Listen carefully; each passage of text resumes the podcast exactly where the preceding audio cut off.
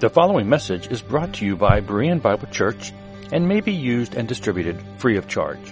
For more free audio, video, and text resources, be sure to visit www.bereanbiblechurch.org.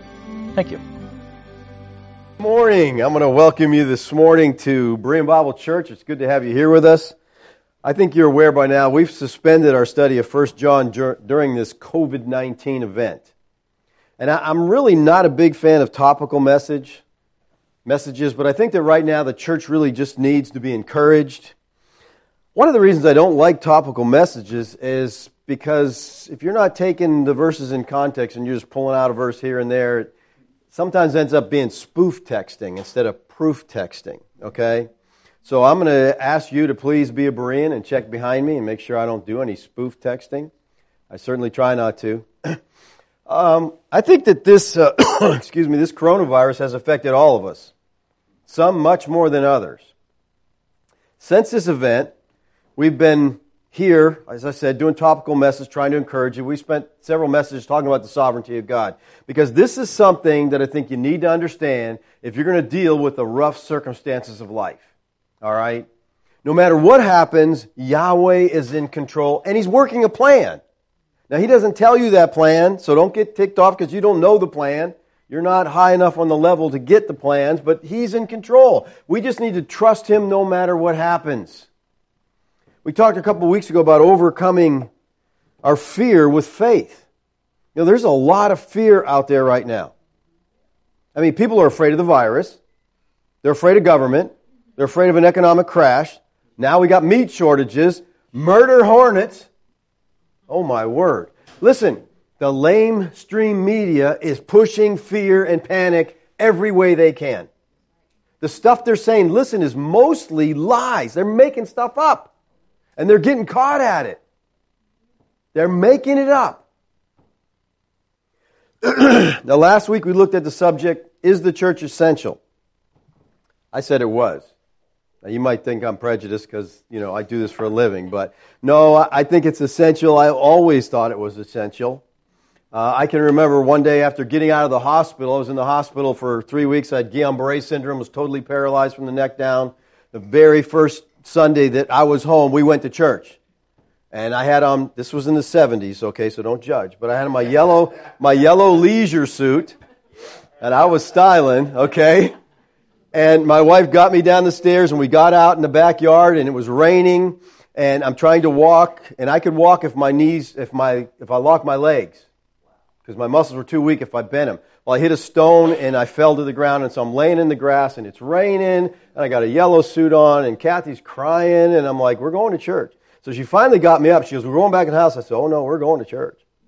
And we went to church and we had a great time. Me with a dirty leisure suit on but I was so happy to be among the brethren praising God. I just have always, as a, since I became a Christian, to me it's important to be with the believers, to share with the believers. We pulled up at the church that day and a couple men came out and grabbed me out of the car and carried me in the church and we just had a wonderful time. A wonderful time. You know that there has never been a time in the 244 year history of this country when the government shut down churches?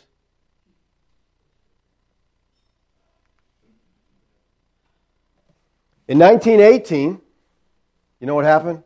Spanish flu caused a global pandemic. Not a pandemic, but a real pandemic, okay?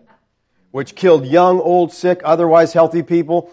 Estimates vary on the exact number of deaths caused by the disease, but it's thought to have infected a third of the world's population. They say it killed at least 50 million people. Not one church was shut down. 50 million people it killed. a couple of months ago, having the church shut down by the government, who would have believed that? Nobody would have believed it. Nobody would have thought it. No, that would never happen.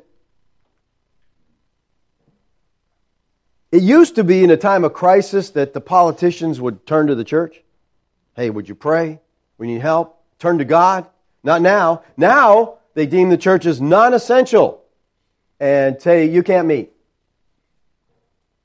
How do you defend the thinking that liquor stores and abortion mills are okay to be open? But churches, that's dangerous.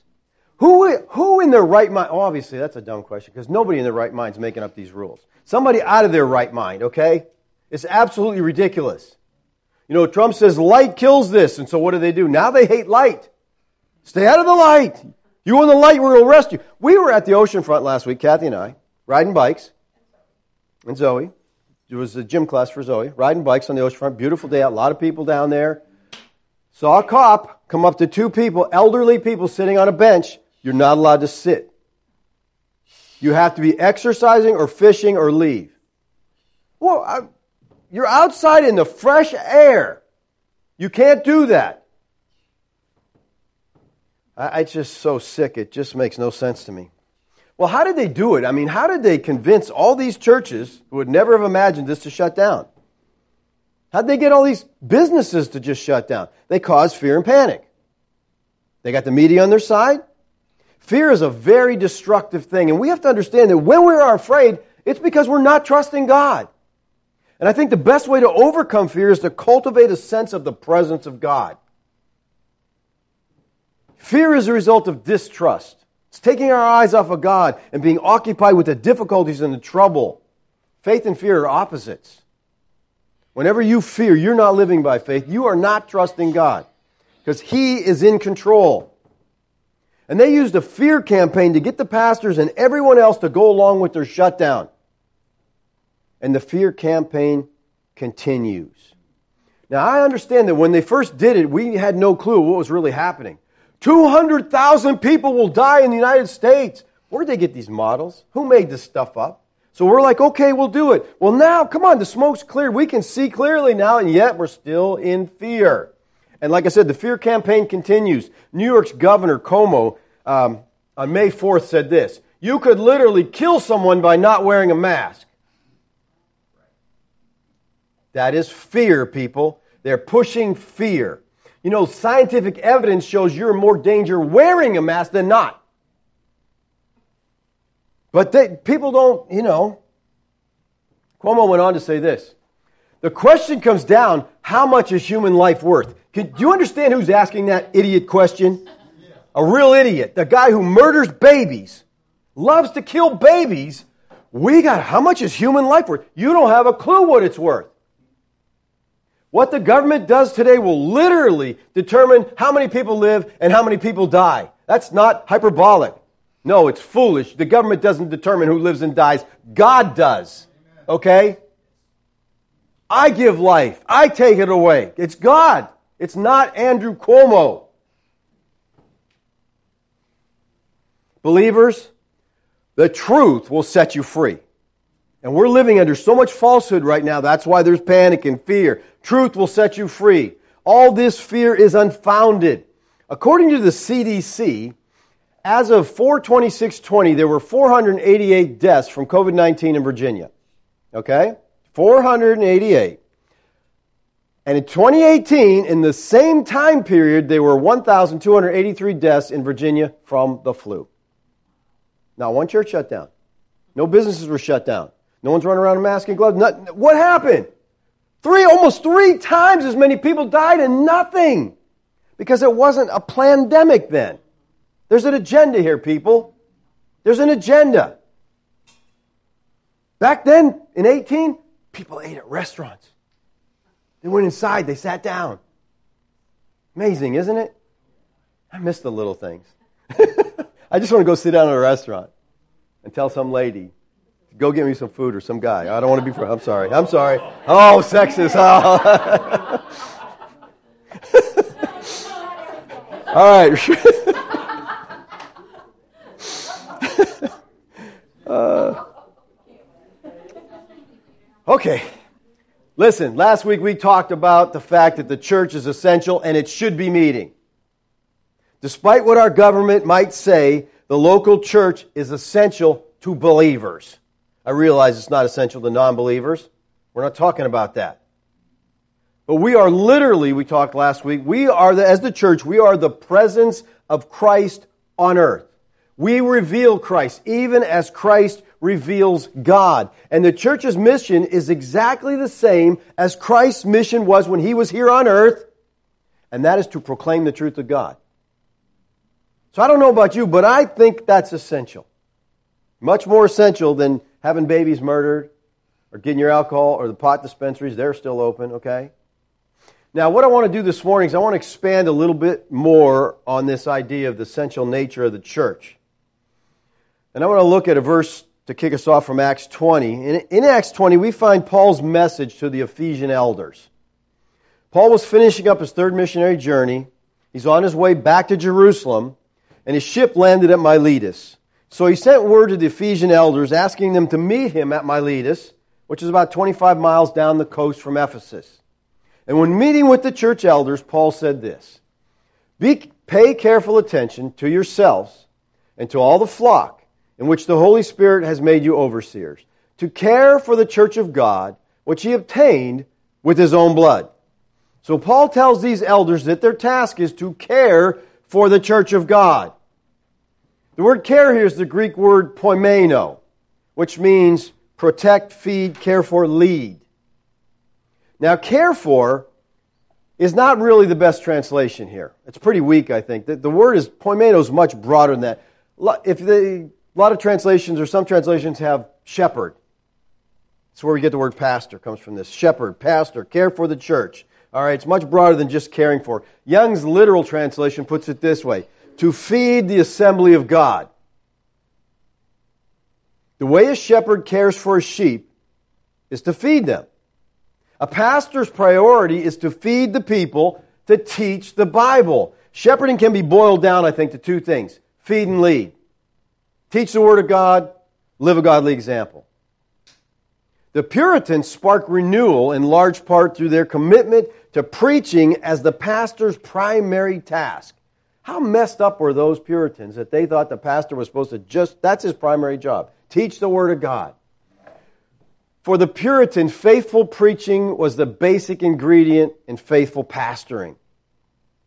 John Owen says this the first and principal duty of a pastor is to feed the flock by diligently preaching of the word. This feeding is of essence of the office of pastor. So this flock that these elders are to feed, he says, is the church of God. Now, is Paul telling the Ephesian elders to shepherd the universal church? We talked about that last week. We have the universal church, which encompasses every believer ever born. We have a local assembly when the church gathers. What is he telling these Ephesian elders to shepherd, to care for? The universal church? No. How can they do that? He's telling them to shepherd the local church where they live, in Ephesus. Now watch. The local church, and then he says this, which he obtained with his own blood. Now the word obtained here is not the common word for to buy, in the sense of buying a slave out of the market. This is the Greek word peripoiomai, which means to get for one's own. The force of this word is, I have made these things my own. See, the flock was obtained with the blood of his own one. The sheep were so valuable to God that he obtained them with the precious blood of his own son. Peter wrote this, knowing that you were ransomed from the futile ways inherited from your forefathers, not with perishable things as silver and gold, but with the precious blood of Christ, like that of a lamb without blemish or spot. When we think of the cross as the divine purpose by which the Son of God, the second person of the eternal Trinity, came to earth, took to himself a human nature, and in that human nature offered an atoning sacrifice to the Lord God for the people of God, then we have the eternal purpose of God, and it's God who is active at the crucifixion of the Lord Yeshua preeminently and not man. So he has obtained the church with his own blood. This shows how valuable the local church is to God. Yahweh has purchased the church with his blood, and he calls believers to gather together at the local church for corporate worship. Throughout the New Testament, we see the church came together to worship corporately. In 1 Corinthians 11, 17, he says, but in the following instructions, I do not commend you, because when you come together, so they were coming together as a church. He said it's not for the better, but for the worse. For the first place, when you come together as a church, again, I hear there are divisions among you, and I believe it in part. So they were coming together like they should, but they weren't doing what they should when they came together, all right? When you come together as a church is literally when you come together in an assembly. So Paul's speaking here of the church meeting for worship. This phrase is used several times in 1 Corinthians. It anticipates the coming together of the local church for corporate worship. Now, in the 20th chapter of Acts, we see all the Christians in the city of Troas meeting on Sunday for the Lord's Supper and teaching. He says, On the first day of the week, when we were gathered together to break bread, Paul talked with them, intending to depart on the next day, and he prolonged his speech until midnight. The book of Hebrews goes on and tells us this. It says, not neglecting to meet together. So he's talking to Christians, don't, don't neglect meeting together. That's a negative side. We shouldn't forsake our assembling. Because listen, believers, we can't help one another if we don't see one another. We can't encourage one another if we're not with one another. So on the positive side, we come together. We are to be, we are encouraging one another. He says, but encouraging one another. The Greek word for encouraging here Parakaleo, which means to encourage, to comfort, to beg, beseech. What's really interesting about this word is this is the exact same word for the ministry of the Holy Spirit in our lives. We're to be ministering as the Spirit in each other's lives. It speaks of a coming alongside to help. When we get together, we're to encourage one another, to build one another up. Peter and James expressed it this way. James says, Therefore, Confess your sins to one another and pray for one another that you may be healed. The prayer of a righteous person has great power in its working. You say, we're to confess our sins to one another? Yeah, that can be a very encouraging time. I remember, it was many years ago now, but at our, we always have a worship service before our teaching time at Berean. We're going back to that next week, as a matter of fact. Okay? But we meet together as a family to share with one another. And at one of these meetings, one of our men stood up, an elder as a matter of fact, and shared his, uh, you know, confessed his sin. And later, one of the new men who was a new Christian came to me and he goes, Wow, that was so encouraging. What do you mean? So and so sharing what? He goes, You know, I thought I was the only one that struggled with that stuff. And I was like, Wow, that's pretty cool. You know, because he's a new Christian. He doesn't know. And he looks at experienced Christians, well, they're still struggling. Good. I'm not I'm not a weirdo, whatever, you know, and he, therefore, he was more open to ask for help. We all struggle, people, so it's encouraging to confess our sins, encouraging to pray for one another. Peter says, show hospitality to one another without grumbling. I love that they has to add that. Be hospitable, but don't grumble about it, okay? As each has received a gift, use it to serve one another as good stewards of the very grace of God. Now, listen. We are to assemble to exhort, pray, serve one another. This can only be effectively done if we are together. Now, as you look at the whole of the New Testament, you discover there's a variety of things that happen when the church gathered together. 1 Corinthians tells us they celebrated the Lord's Supper. Chapter 16 says they gathered together, took up offerings. 1 Peter 2 says that when the church gathered together, they were instructed to pray for those in authority and to pray for one another. They pray for their unsaved friends and neighbors. In Acts 14, you see Paul shared what he had done on his missionary journey. So you got the church together and he's sharing it with them what happened. He shared what God was doing in his life. All those are ingredients of a church meeting. But how many church meetings do you see those things happening? And that's why we have a 10 o'clock service, because that's that time to share with one another, to pray for one another, to encourage one another, to be part of and know what's going on in each other's lives. The New Testament believers gathered on the first day of the week to corporately worship God.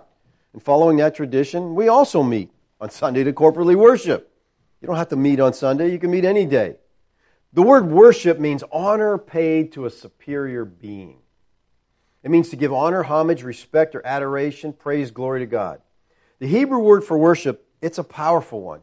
It literally describes the physical act of prostrating yourself before a sovereign before someone who has complete control over you. The English word worship is derived from the Anglo Saxon word worthship, meaning one worthy of reverence and honor. We give worth to you. Okay? So we see that worship is an honoring God. And I think that's essential for believers. And I think corporate worship is essential.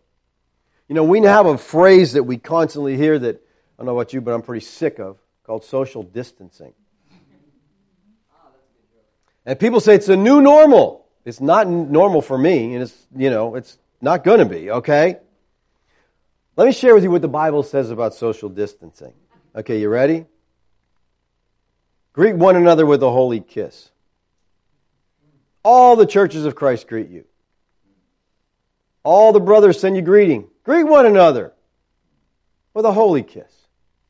2 Corinthians 13. Greet one another with a holy kiss. 1 Thessalonians, greet the, all the brothers with a holy kiss. 1 Peter 5:14, greet one another with a holy kiss, peace to all who are in Christ. Does that sound like social distancing? I don't make you have to throw these kisses, I guess. Six feet. They got to go six feet. All right. Now listen, listen, people. I, we have to use common sense. If you're sick, quarantine yourself. Stay home. Stay away. But when, since when do we quarantine healthy people? It, you always quarantine the sick. You're sick. Stay there. We don't want it. Listen, listen to this, people. This is really important here. In an article in Medical News Today, says this The benefits of effective touch expand to measures of physical health as well as mental health and social relationships. One study published in 2014 in the journal Psychological Science suggests that the stress buffer provided by shared hugs actually has a protective effect against respiratory infections. Yeah, that sounds like a cure, right? I thought of you, Anthony, when I, when I read this, okay? Protective effect against respiratory infections, hugging one another. Also, among people who did become ill, those who received emotional support in the form of effective touches showed less severe symptoms of infection.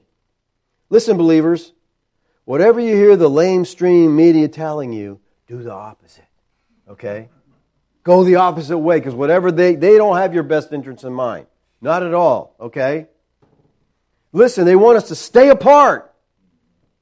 Why? So we can't share, we can't talk, we can't communicate, we can't rise up. No, we're not to stay apart. We're to be together as a body. So I see the local church as essential for believers.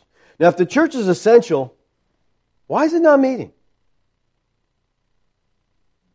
Well, I think there's maybe a couple reasons. I think it's either a matter of fear, fear of the virus, fear of the government, or it's a misguided obedience to the state.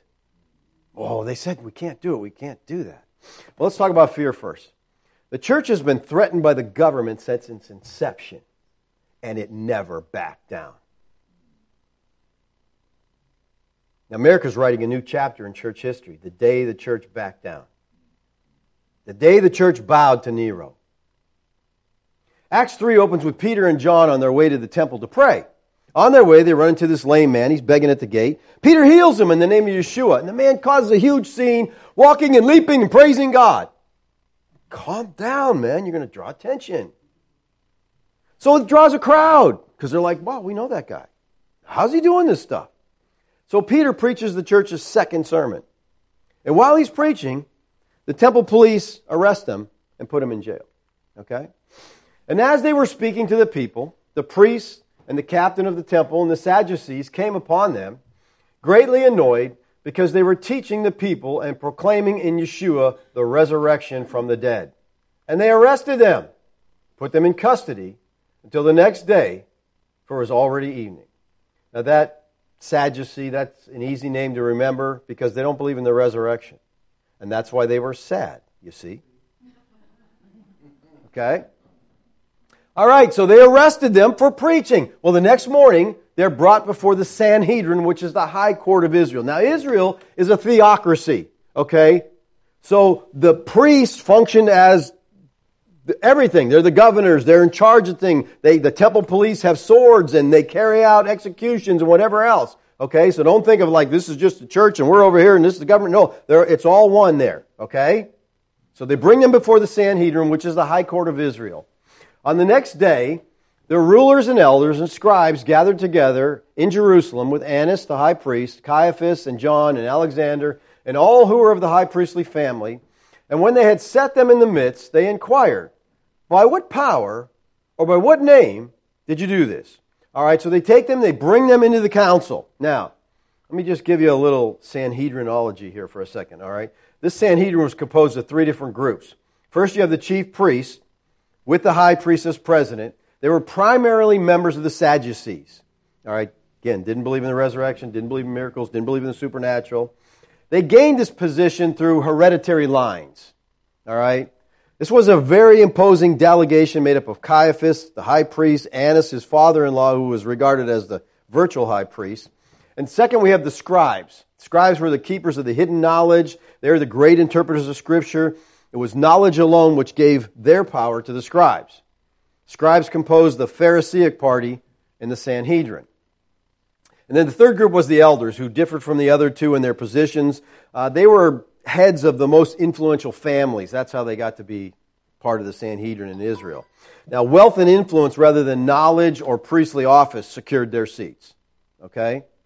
Now, the Sanhedrin's question to Peter and John was this By what power or what name did you do this? To which Peter responds with another sermon. He says, Let it be known to all of you and all the people of Israel that by the name of Yeshua the Christ of Nazareth, whom you crucified, whom God raised from the dead, by him this man is standing before you well. All right.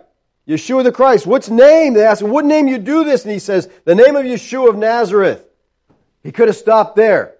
That's all they asked him. But Peter, no, he doesn't want to stop there. He says, who you crucified. Oh, how do you think they like that? He just charged the high court with murder. He's just taking them off, okay? And, and that's not a smart move. I mean, these guys, they have the power. They can put him to death. He seems to have no fear of the Jewish leaders. Now let's look at the Sanhedrin's response to Peter's third sermon. But when they had commanded them to leave the council, they conferred with one another, saying, What shall we do with these men? For that a notable sign has been performed through them is evident, as the inhabitants of Jerusalem, and we can't deny. All right, they healed a man. They did a miracle. We can't deny that. Let's figure out a way to stop it. We don't like miracles, okay? We don't want anybody doing miracles around here. But in order that it may spread no further among the people, let us warn them to speak no more to anyone in this name. So they called them, they called them back in before the Sanhedrin, and charged them not to speak or teach at all in the name of Yeshua. So the Jewish leadership, the governing authorities, they tell them, you don't speak, you don't teach in the name of Yeshua, keep your mouth shut. So what'd they do? What'd they do? They keep their mouth shut? Why not? The government told them to. But Peter and John answered them, whether it's right in the sight of God to listen to you rather than God, you must judge. We cannot but speak of what we have seen and heard. This is an encouraging response, you know, okay? basically they're saying mm, we're going to do what we need to do all right they're not intimidated at all by the high court peter and john are here promising civil disobedience. You tell us we can't we're going to do it. Now remember that they're speaking to the highest religious authority in that day. It's a fearful thing to be dragged before this great sanhedrin court. These were the same leaders who decided to put yeshua to death and set in motion the crucifixion. What was to say they wouldn't do that to them? They didn't seem to care. Okay? If you were given this same command by the Sanhedrin, what would you have said? Most of us probably would have said nothing. We may have thought, well, we'll keep quiet for now, but as soon as we get out of here, then we're away from them. We'll talk. We'll do what we want to do. We'll just don't want to upset them. Peter didn't feel that way. He defied the court. He defied the court. Why? Because he was right. You know, last week Shelley Luther defied the court. They arrested a salon leader in Texas. Why? She opened her business. That is a heinous crime. Opening a business to support yourself and your family. Okay? They told her to shut down. I loved it because last week, you know, they had a picture of her salon. Salon owner told to shut down. And outside were about six, seven guys with AR-15s in full gear standing there like, come on, shut it down. And so they left her alone for a while. Well, then they finally drag her into court and an Obama era judge is in the court. And so he tells her, I'll just, I will let you go if you apologize for being so selfish. She goes, I'm not being selfish. I'm trying to feed my family, and that's not selfish. And she defied the court. I'm not apologizing. So they threw her in jail. Lieutenant governor, governor, everybody got involved, and boom, get her out of there. Okay? Get her out of there. She refused. She, she civil disobedience because what the government's doing is wrong. But most people don't care it's wrong. They just bow to it. Yes, my Lord. If you say, we bow. How many of you have ever been in a courtroom? You go before a judge, it can be very intimidating because he's got incredible power. You know, he tells the bailiff, lock them up, boom, you know? He can fine you, jail you, he can make your life miserable. So most sane people are intimidated by a judge and seek to do whatever they can to not offend the judge. But not Peter. And not Shelley. All right?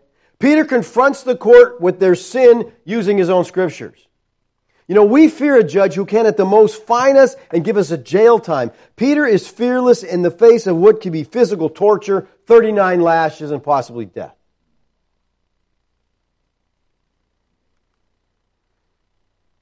Peter and John return to their companions after they're released. They go back to the group of believers and they turn to God in prayer. And you know what they prayed for? Protection from the Sanhedrin? Nope. Safety? Nope. Keep us out of trouble? Nope. What they pray for? Boldness. And now, Lord, look upon their threats and grant your servants to continue to speak your word with all boldness. The Greek word for boldness here, parrhesia, it means free and fearless confidence, cheerful courage, boldness, assurance. They have it. They're bold already.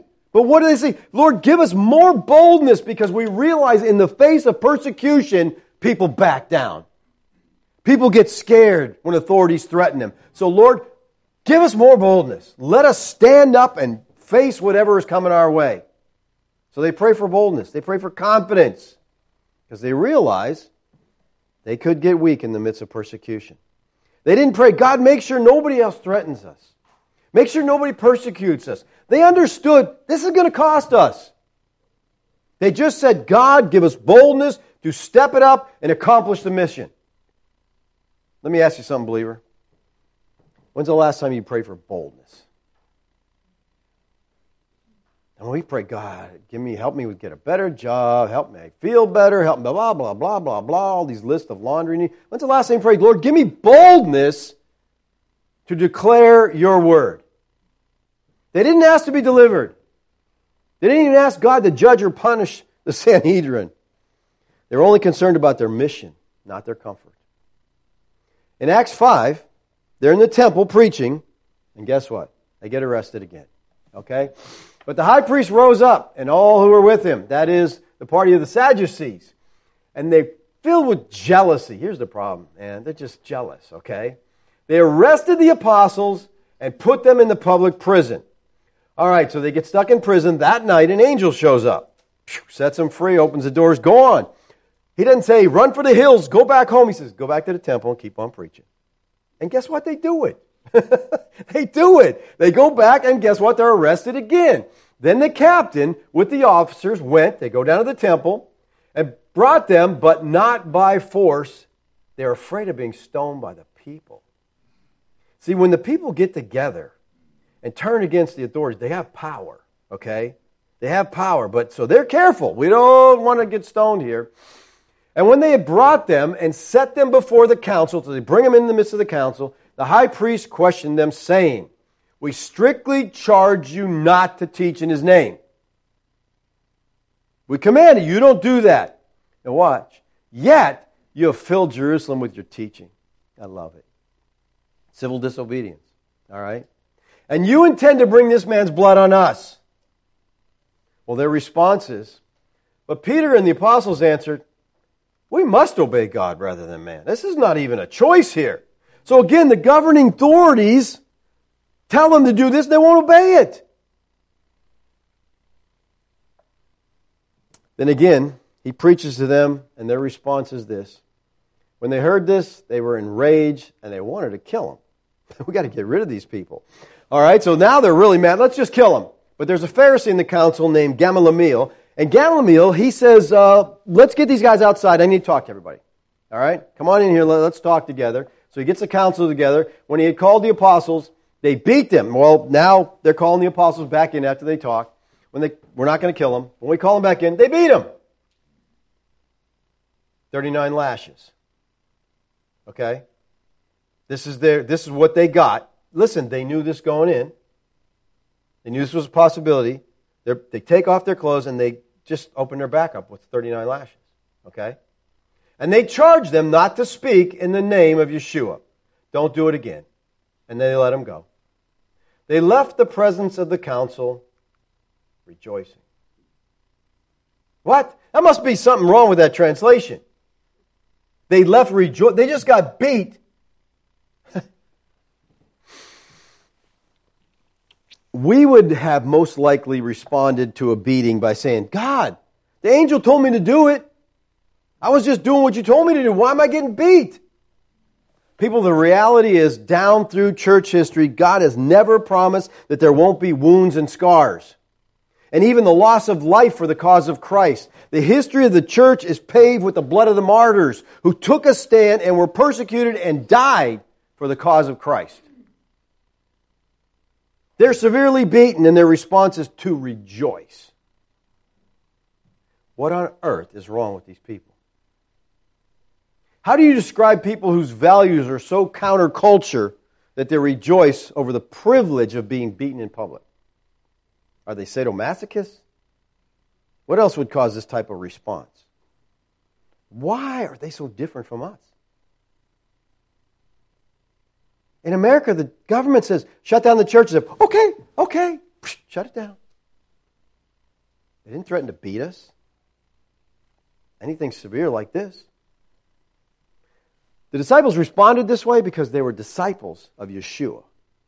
And their rabbi had taught them in Matthew 5 Blessed are those who are persecuted for righteousness' sake. Theirs is the kingdom of heaven. Blessed are you when others revile you, persecute you, utter all kinds of evil against you falsely on my account. Rejoice and be glad. That's what they're doing. For your reward is great in heaven, for so they persecuted the prophets who were before you. Now notice three times here, persecuted. That means Yeshua is putting great emphasis on this. The Greek word here for persecuted comes from dioko. Means to pursue or chase away. Over time, it came to mean to harass or treat in an evil manner. In the New Testament, it's used of inflicting suffering on people who hold beliefs that the establishment frowns on. It's this kind of persecution of which Yeshua speaks here. The Greek text contains a perfect passive participle so Yeshua's words could be translated like this Blessed are they who have been willing and continue to be willing to allow themselves to be persecuted. The perfect tense indicates an ongoing attitude. The passive voice speaks of being willing to accept whatever comes as a result of living out Christ's commands. Well, I think it's clear from the text in Acts that the apostles believe Yeshua's words about rejoicing in persecution. Notice what they do next. And every day, in the temple and from house to house, they did not cease teaching and preaching that Christ is Yeshua. Didn't slow them down a beat. They threatened them, they beat them, but they couldn't stop them. Their persecution just caused them to rejoice. Now, Yeshua's words about persecution weren't even relevant in our society up until a couple months ago. I mean, we wouldn't have considered any kind of persecution, you know, for doing, it's just, it's been too easy here, too free here. But I think things are different now. Our governor is telling us we can't meet as a church. You say, well, they got good reasons. I got a good reason too. It's called the First Amendment of the Constitution. And it's called God says we are supposed to meet. So the last couple of months, most churches have obeyed the government and they just stopped meeting. A few pastors have continued to meet. One was arrested, Others were fined. The fines were dismissed. That pastors got out of jail. This is America. This is America. Listen, they are letting child molesters and rapists out of jail so if they don't catch COVID 19, and they're locking up preachers for the heinous act of holding a church service. And what happens to America? They're just silent. They're silent. They're bowing to the, these dictators. Religious persecution, people, is new to us. But I want you to understand this morning that in some parts of the world, Christians have always been persecuted for their faith. And you should know that better than anybody, because every week we have the persecuted church up here, we're hearing about Christians around the world that are suffering. According to the World Christian Encyclopedia, 2.2 billion people live in 79 countries under significant restrictions on their religious freedom. 60% of all Christians live in these countries. 16%, 224 million, of all Christians live in countries where there is severe state interference and harassment. William Barclay, who cannot be accused of orthodoxy, but he's a good historian, he writes this Still further, the penalties which a Christian had to suffer were terrible beyond description. All the world knows of the Christians who were flung to the lions or burned at the stake. How'd you like that? Well, your persecution, we'll throw you before a lion's den. Just let the lions eat you. Sounds like a good death, doesn't it? But these were kindly deaths, he says. Nero wrapped the Christians in pitch and set them alight and used them as living torches to light his gardens. He would literally put a stake through these people, cover them with tar, and light them. Okay? This is what Christians went through. He sewed them in the skins of wild animals and set his hunting dogs upon them to tear them to death. They were tortured on the rack. They were scraped with pincers. Molten lead was poured hissing upon them. Red hot brass plates were affixed to the tenderest parts of their bodies. Eyes were torn out. Parts of their bodies were cut off and roasted before their eyes. Their hands and feet were burned while cold water was poured over them to enlighten the agony. These were conditions for early Christians in many parts of the world. Believers are suffering just as much today in many parts of the world. Today in China, millions of members of house churches are considered outlaws and criminals. Why? Because their churches are not registered with their atheistic government. It appears that anywhere from 11 million to 100 million Chinese Christians belong to these underground churches. Many are arrested, and when they're arrested, they're sent to hard labor camps. But listen to me, people. Listen to me. They still meet. If we get caught meeting, we can be tortured by the government. We are sent to a hard labor camp for the rest of our lives, and they still meet. And Christians today, government might find us. We're not meeting. Persecution watchdog organization Open Doors states Christians remain one of the most persecuted religious groups in the world. While persecution of Christians takes many forms, it is defined as any hostility experienced as a result of identification with Christ. Christians throughout the world continue to risk imprisonment, loss of home, assets, torture, rape, and even death as a result of their faith, and they still meet.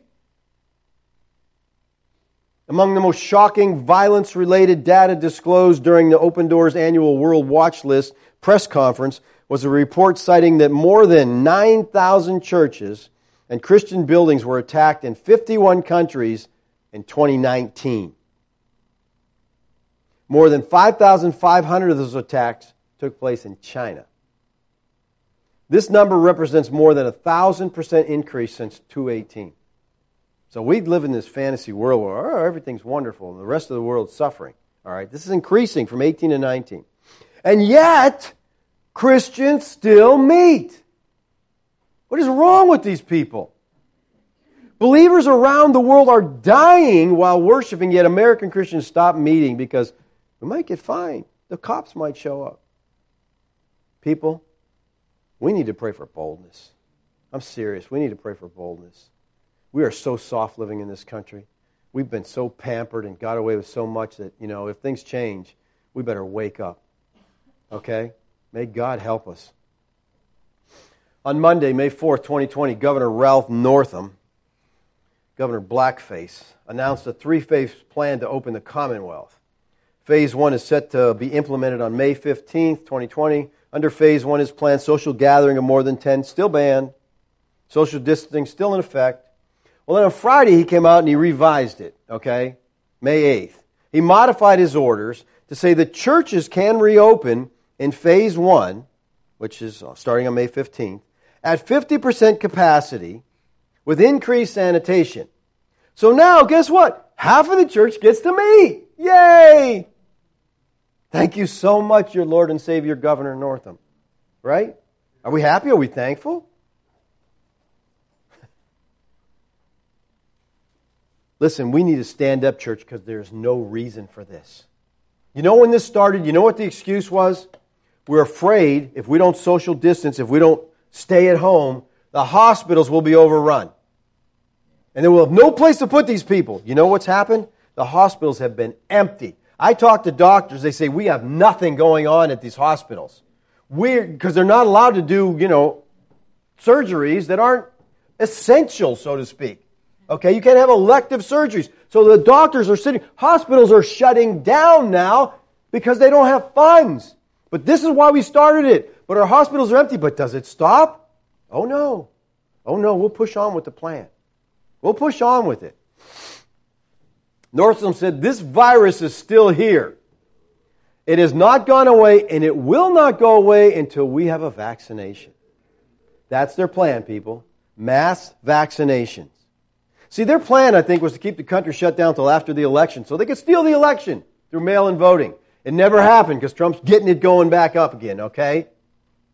But listen, people, if you're, if you're worried that you have to stay locked down until the vaccine, don't worry because Bill Gates, he is working so hard to get you a vaccination. He'll come up with one. And listen, how stupid is a person that takes a vaccination from the guy that's a eugenist, okay? His goal is to cut the population down. His goal is to do away with most people. He's a eugenist. He's of noble birth. And so he wants to do away with these other people. He's around the world vaccinating everybody. He must love people, right? He's trying to kill them, people. Wake up. You know it's against the law to sue. You cannot sue a vaccine company. How nice. Make whatever you want. Inject into people. Doesn't matter what happens to them. You can't sue them. Can't do anything. Wow. How do we get so screwed up, people? How did this happen? As I said last week, I believe there are two exceptions to Christians obeying the authorities. All right? Two exceptions. Number one, if what the authority is telling us to do is a violation of God's word. We are never to violate Scripture in order to submit to anyone. Peter says we need to obey God, not you. All right? But let me qualify this here because I want you to understand this. The Bible is very clear that it commands Christians to be subject to governing authorities. All right? 1 Peter 2 13 and 14. Even when these authorities are evil people. You know, by nature, I think we're all rebels. Maybe some more than others, right? Watch it. and oftentimes, our, it'll just be our pride that causes us to rebel against authority. You know, we don't want anyone tell us, telling us what to do. Well, I want you to understand that submission is a mark of a spirit controlled believer. Ephesians 5 18 through 21. And do not get drunk with wine that's debauchery. But watch, be filled with the Spirit. The word filled there's plerao. It means be controlled by the Spirit of God. Addressing one another in psalms and hymns and spiritual songs, singing, making melody in your heart to the Lord, giving thanks always for everything to God the Father in the name of our Lord Yeshua the Christ, submitting to one another in reverence to Christ. So, believers, as spirit controlled believers, submission is to be a mark of that. In order to come our pride, which causes us rebellion, we're to be controlled by the Spirit. We're submit. But there are limits on submission. We are never to violate Scripture in order to submit to anyone. You understand that? Never.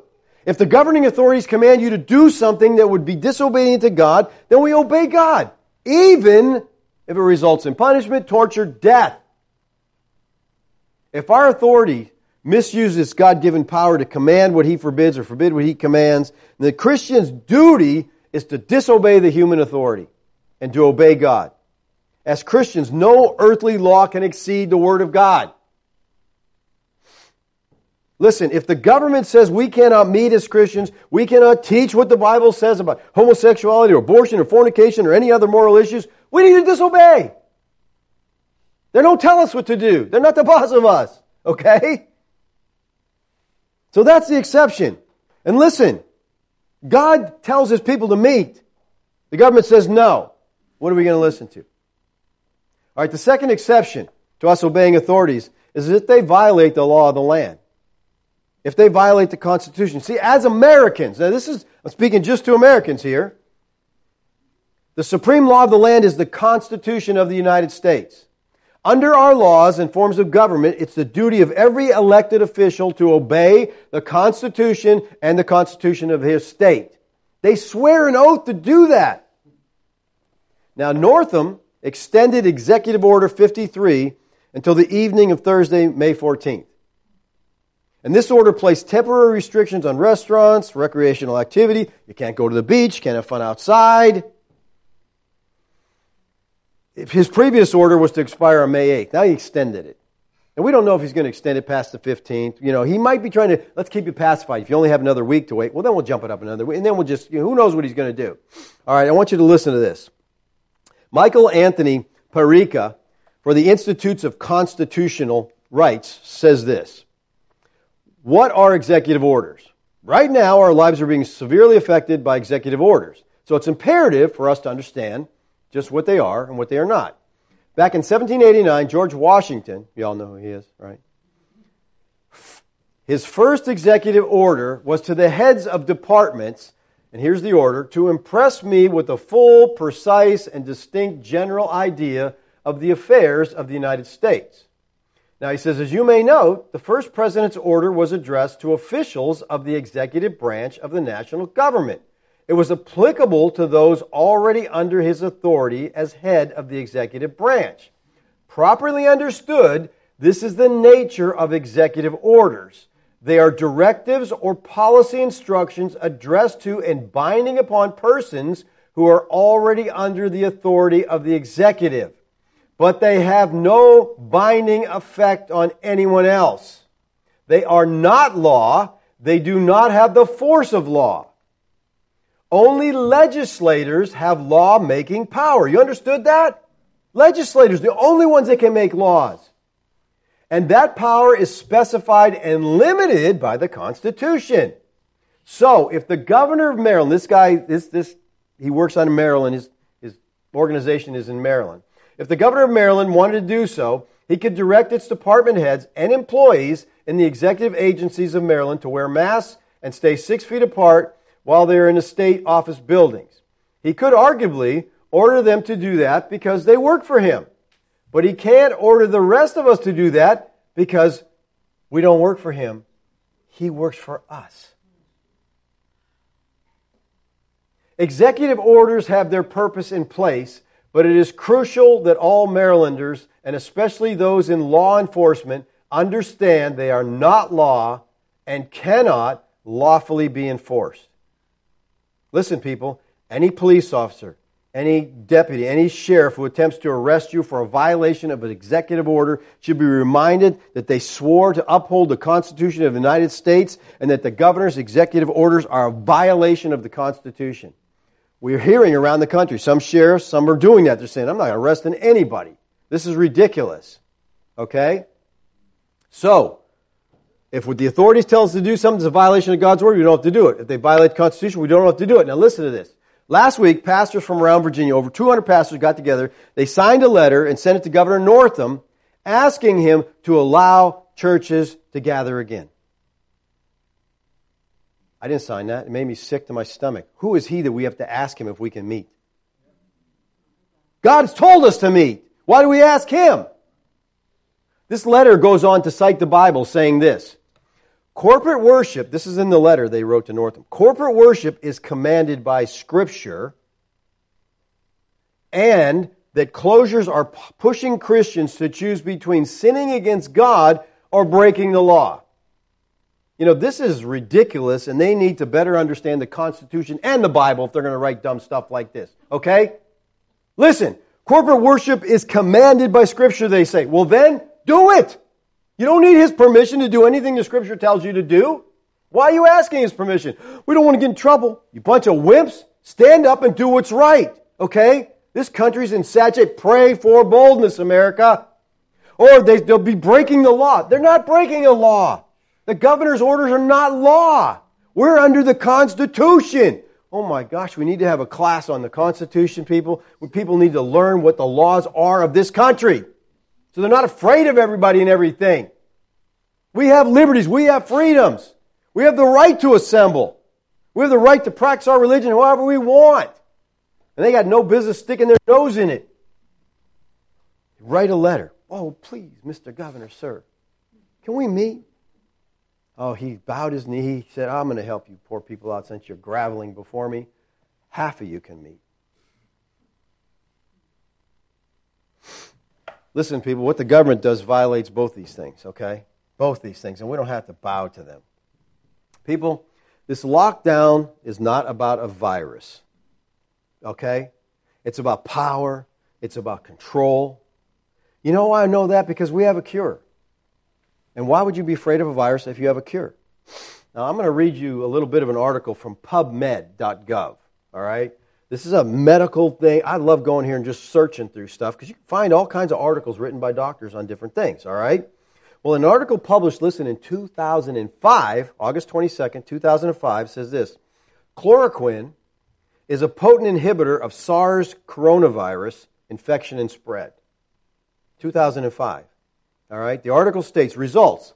We report that chloroquine has strong antiviral effects on SARS CoV infection of primate cells.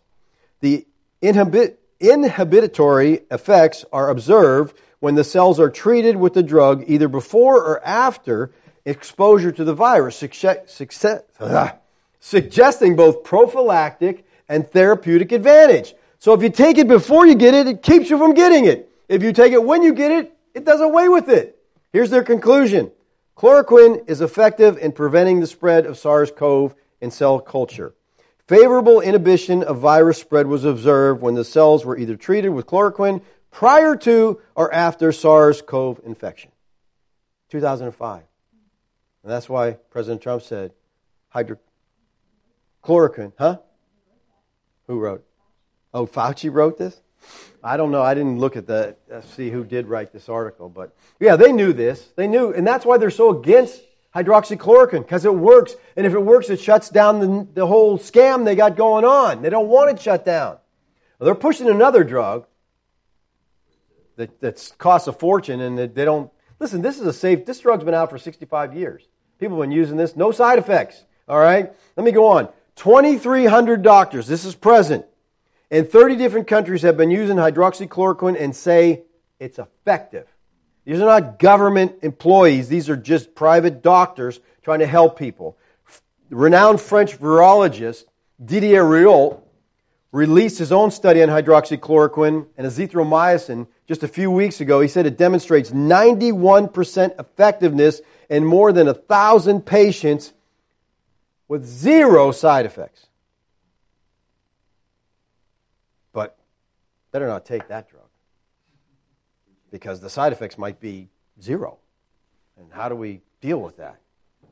Believers, listen to me. Our government is overstepping its purpose, it's overstepping its boundaries. It has no right to tell the church what to do on any level, okay? The local church is essential, and we need to meet for corporate worship of the living God. And if we're backing down, we, you know, can you imagine what the countries around the world think of us right now? These American Christians? They're looking at us, they're saying, we're dying, we're going to concentration camps, we're having our, our, our family, you know, taken before us and beaten and raped and murdered. And they're not meeting because they might get a fine. Believers, we need to pray for boldness. We need to pray for our president. We need to pray for the patriots that are trying to turn this ship around and get it right. And I'll tell you what, I was encouraged last week, okay? When Flynn got exonerated, that's the beginning. Okay? That's the beginning. And it's not going to stop there. Okay? So pray, pray for our president and pray for us, people. We, I mean, how effective is the church going to be when we're so wimpy, so afraid?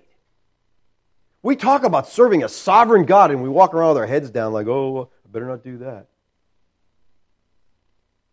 All right. I got to stop. Let's pray. Father, Lord, I thank you for your love for us. Lord, I pray we'd come to understand your sovereign control over everything. We understand we're called to worship and serve you, and nobody can tell us any different, Lord. Father, I pray we wouldn't be known as rebels or radicals, but we would submit when we can. But Father, when it comes to your word, when it comes to violations of the law that we're under, help us to be bold. Help us to take a stand and honor you through it, Lord. Lord, thank you for your grace to us. Amen. Okay, questions, comments? Jack? Church is basically an immune system. You need to strengthen it every once in a while. well, I, yeah, I think you're right. I mean, you know, and may and listen. Okay, he's got a good. He's on a good line there because you know what the key to the strength of the church is? Persecution. Persecution. That's what drives the church, and that's why our church is so weak and wimpy in this country. We have no persecution. Mm-hmm. Did everybody hear what he said? I don't know. Everybody, did you hear that? I did. She she turns the thing on, so I don't. I mean, They should. they should. They should have. Gary. Well, thank you for the message. It wasn't quite 39 lashes, but it was sufficient. Yeah. Say that again. What? I said your message wasn't quite 39 lashes on us, but it was sufficient. Well, you know, I mean, we're, the churches are preaching health wealth. Yeah. And, and we're just getting so weak that it's, it's sad. It really is sad. They're afraid to meet.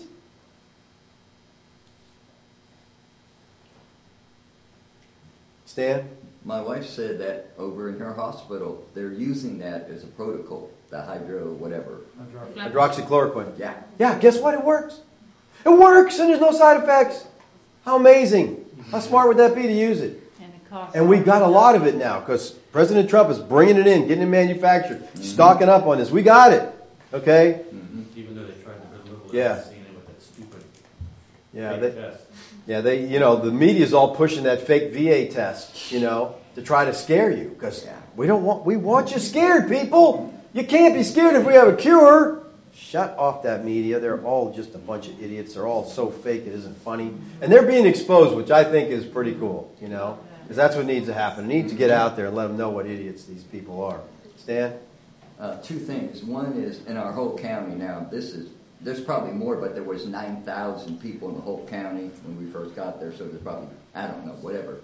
It's growing, but three tested positive. Now, granted, you know testing and all that crap, but only three out of 9,000. The other thing is, and you know, God is sovereign. He's causing all this, and it's almost like all these governors and all. He's blinding them. I think if the people rise up, well, only believers will. This could be the end of the Democratic Party as we know it, because you look at Pelosi, thirteen dollar a pound ice cream, and she's showing it off on TV. It's like I, I really Well, believe that. My opinion on this, end of them. my opinion on this is President Trump never shut the country down. He let the governors do that. Mm-hmm. He's not opening the country. He says time to letting the governors do that. Why?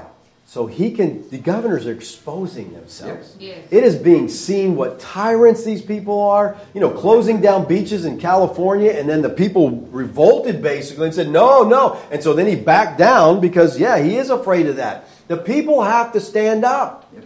You know, we have to do that. We have to fight back. We can't just, you know, but people don't seem to want to do that here. Where's our militia? Yeah, well, that's we need to get the militias back up and running, and you know, because if we don't, we got this little tyrant up in Richmond who's, you know, writing twelve hundred laws he signed in, in in the last couple of weeks. Twelve hundred. He's just going nuts. He's out of his out of control because he's, you know, part of the deep state and the whole mess that's going on up there. Mm-hmm. Gary. Well, sad testimony. On the way here, we passed 12 or 13 churches. Only one of them had cars in the parking lot. And that was the Flighty Unity Worldwide Church or something like that. Not this corner. This one is open to. Well, like I said last week, some churches need to be shut down. They're not doing anything anyway. Okay, so go ahead and shut them down. But you know, if they're preaching the Bible and if they're encouraging people through the Word of God, then yeah, they need to meet and you need to stand up and meet. I mean, how how far do you think we really let them do go with this stuff before we, you know, decided to do something about it? You know? Without stopping them, they'll go as far as Yeah, they're going to go as far as we allow them. That's for sure.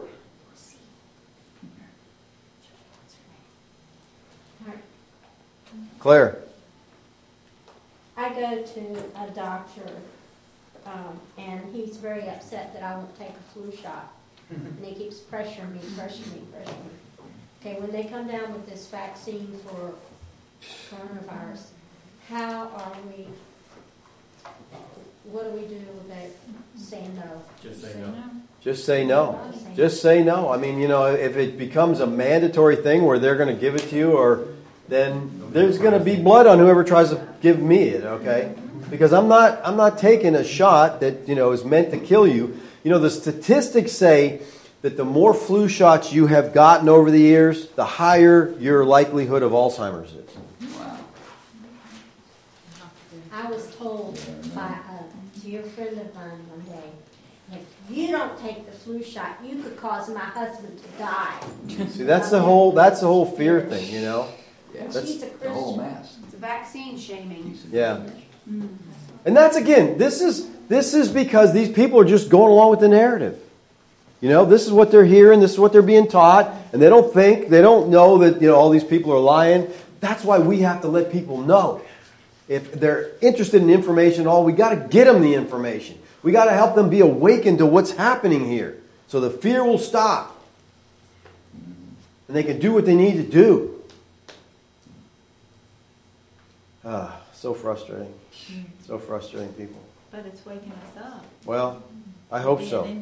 I hope so. I hope the church gets woke, okay? 'Cause we need to get woke Well, because we are sleeping, and it's time to wake up and take a stand, you know. And I, I personally, people, personally, I'm embarrassed by these pastors who signed a letter begging our governor to let us do something God has told us to do. Again, lack of understanding of the Bible and the Constitution.